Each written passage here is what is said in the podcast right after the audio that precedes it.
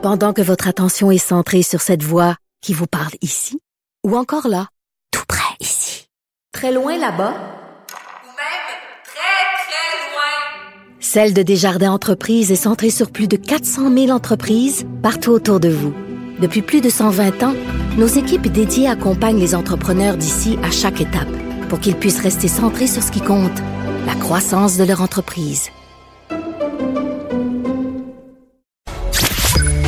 Pour nous rejoindre en studio, studio à commercial cube point radio. Appelez ou textez un huit sept cube radio.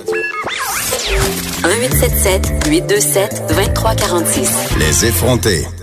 Statistique Canada qui nous apprend que les Canadiens vivent de plus en plus seuls. Le ménage composé d'une seule personne est le plus courant au pays. Et les Québécois sont les champions de la vie en solitaire. Puis là, Vanessa, j'ai envie de te dire que moi, j'ai fait le choix de vivre seule. Bon, tu es une me... championne. Tu vas me dire, tu vis seule avec trois enfants. c'est, pas, c'est pas vraiment seul, mais c'est un choix que font de plus en plus de gens. La solitude, la, la vie en solo est à la mode. Absolument. En fait, c'est environ quatre millions de Canadiens de quinze ans et plus, Geneviève, qui habitent, qui habitent seuls. Ça équivaut à environ à quatorze pour cent de la population canadienne.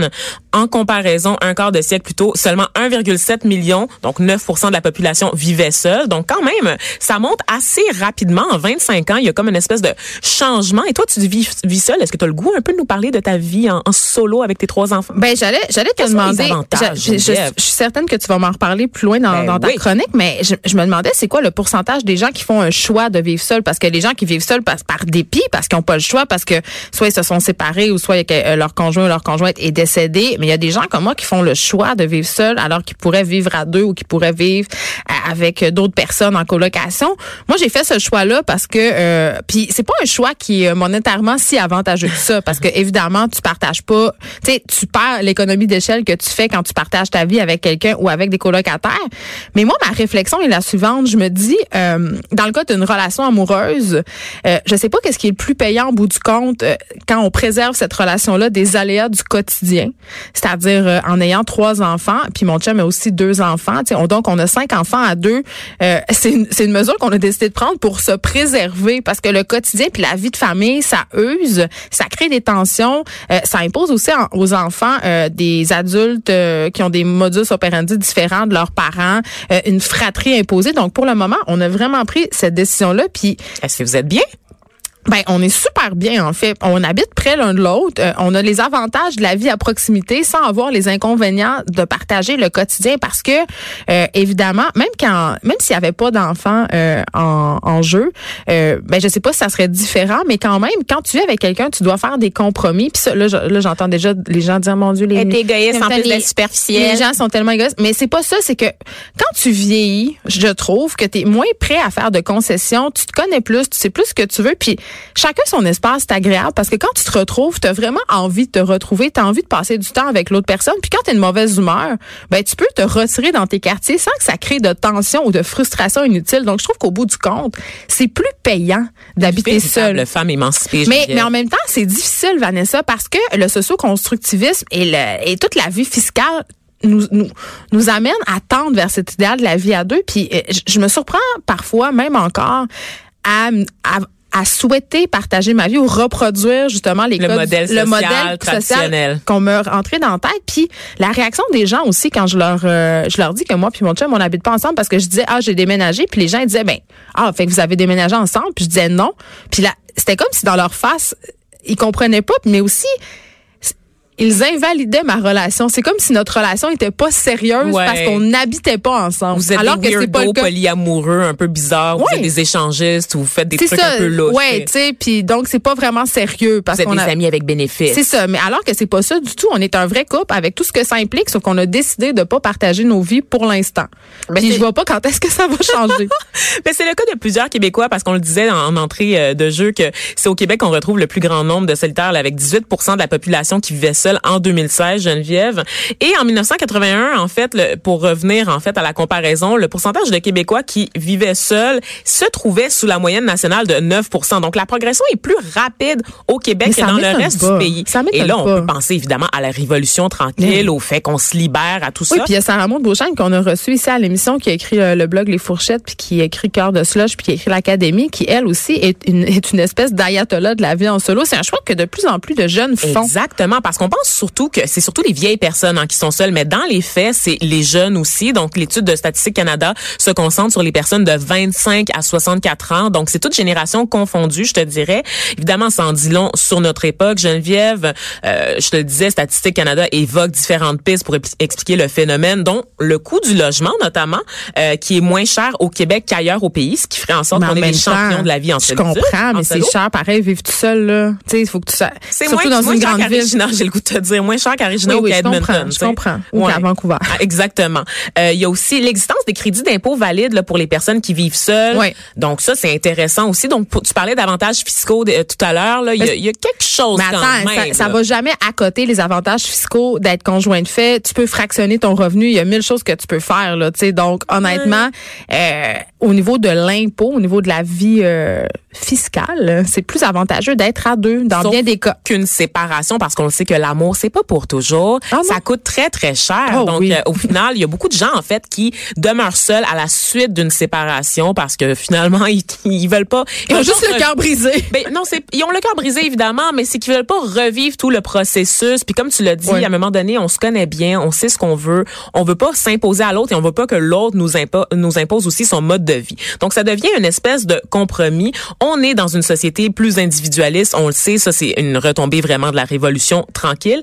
Est-ce qu'il faut se réjouir de cet engouement-là pour la vie en solo? Toi, Geneviève, tu le fais. On pourrait tenter effectivement de voir tout ça d'un bon œil. Yeah, on est plus dépendant, les gens se prennent en main individuellement. Bravo. Non, mais attends, tu peux sentir des c'est fois la... le soir tout le poids de ta dépendance affective. Pour vrai, c'est difficile. Oui, c'est un cho- c'est une position qui est difficile à tenir à cause justement euh, du socio-constructivisme dont je parlais, tu sais. C'est difficile puis il y a beaucoup de jugements. Ah, tu vois, moi à vingt-neuf ans, je vois plutôt la belle vie de célibataire qui sort en ville, qui vit une espèce de dans un penthouse de rêve un peu à la Sex and the City. J'ai trois enfants, j'ai pas une vie de célibataire de rêve, tu comprends-tu? Ben c'est ça. Moi, je pense à l'épicurien qui se fait plaisir parce que j'ai pas d'enfants évidemment, c'est c'est ça ma définition de la vie en solo. Par contre, qui dit solitude dit aussi isolement. C'est ça. Et l'isolement en fait, Geneviève, savais-tu que ça pourrait être le plus grand mal du vingt et unième siècle selon les es- les experts en fait, parce qu'on connaît bon les effets de l'isolement sur la santé mentale, entre autres la dépression, l'anxiété, l'irritabilité et les troubles de mémoire, parce qu'on sait que le fait d'être seul trop longtemps peut jouer sur la production des cellules au cerveau. Mais j'aurais tendance à penser que Vanessa, qu'avec les médias sociaux, on n'a on, on a jamais été aussi entouré. On est tout seul, mais ensemble. Ben, on est tout seul, on est ensemble, effectivement, mais on est ensemble, tout le monde en détresse un petit peu quand Au même. Moment, on peut se parler. Ben, moi, je passe des grandes soirées à, à discuter avec mes chums de filles sur euh, Messenger. Mettons. De tous tes problèmes, parce que souvent sur Tellement. les réseaux sociaux, c'est les même gens, les problèmes que je m'invente. Mais ce qu'on sait des réseaux sociaux, c'est que les gens projettent le meilleur d'eux-mêmes, une version vraiment aseptisée de ce qu'ils vivent au quotidien. Mm. Et non, c'est pas vrai. En fait, il y a un gros stigma associé à la solitude, parce que quand tu dis que t'es seul, il y, y a le fait d'aimer être seul puis de s'assumer. Tu sais, mais il y a le fait d'être seul de manière involontaire et ouais. ça, généralement, ben, tu sais, c'est associé. On dirait que t'as un défaut de fabrication. C'est pas normal. normal de vouloir être seul ou de se ramasser tout seul. Il y a, y a quelque chose qui cloche. Il y avait Rosébi Automne Morin qui avait fait un, un truc pour Urbania. Elle était allée voir une fille qui vend des câlins. Oui. Pour les gens qui se sentent seuls. C'était très euh, embarrassant de regarder, de regarder ça. C'était pas une ancienne comédienne? Non, non, c'était aux États-Unis. Ah, OK, parce que tu vois, il y a des gens qui font des sacoches, puis il y en a d'autres qui donnent des câlins. Mais c'est ça, mais il y a des gens qui se payent des câlins, qui se payent de l'affection, parce que ce qui est très difficile quand tu vis seul, c'est pas le, le... Souvent, on a tendance à penser que c'est les besoins sexuels qui sont pas comblés, alors que chaque, tous et chacun sait qu'on peut se satisfaire soi-même. Absolument, hein, n'est-ce pas? Puis le sexe, mais, moins t'en as, moins t'en as besoin. Mais la tendresse, la tendresse, toucher quelqu'un, euh, tu sais, être dans les bras de quelqu'un, ça...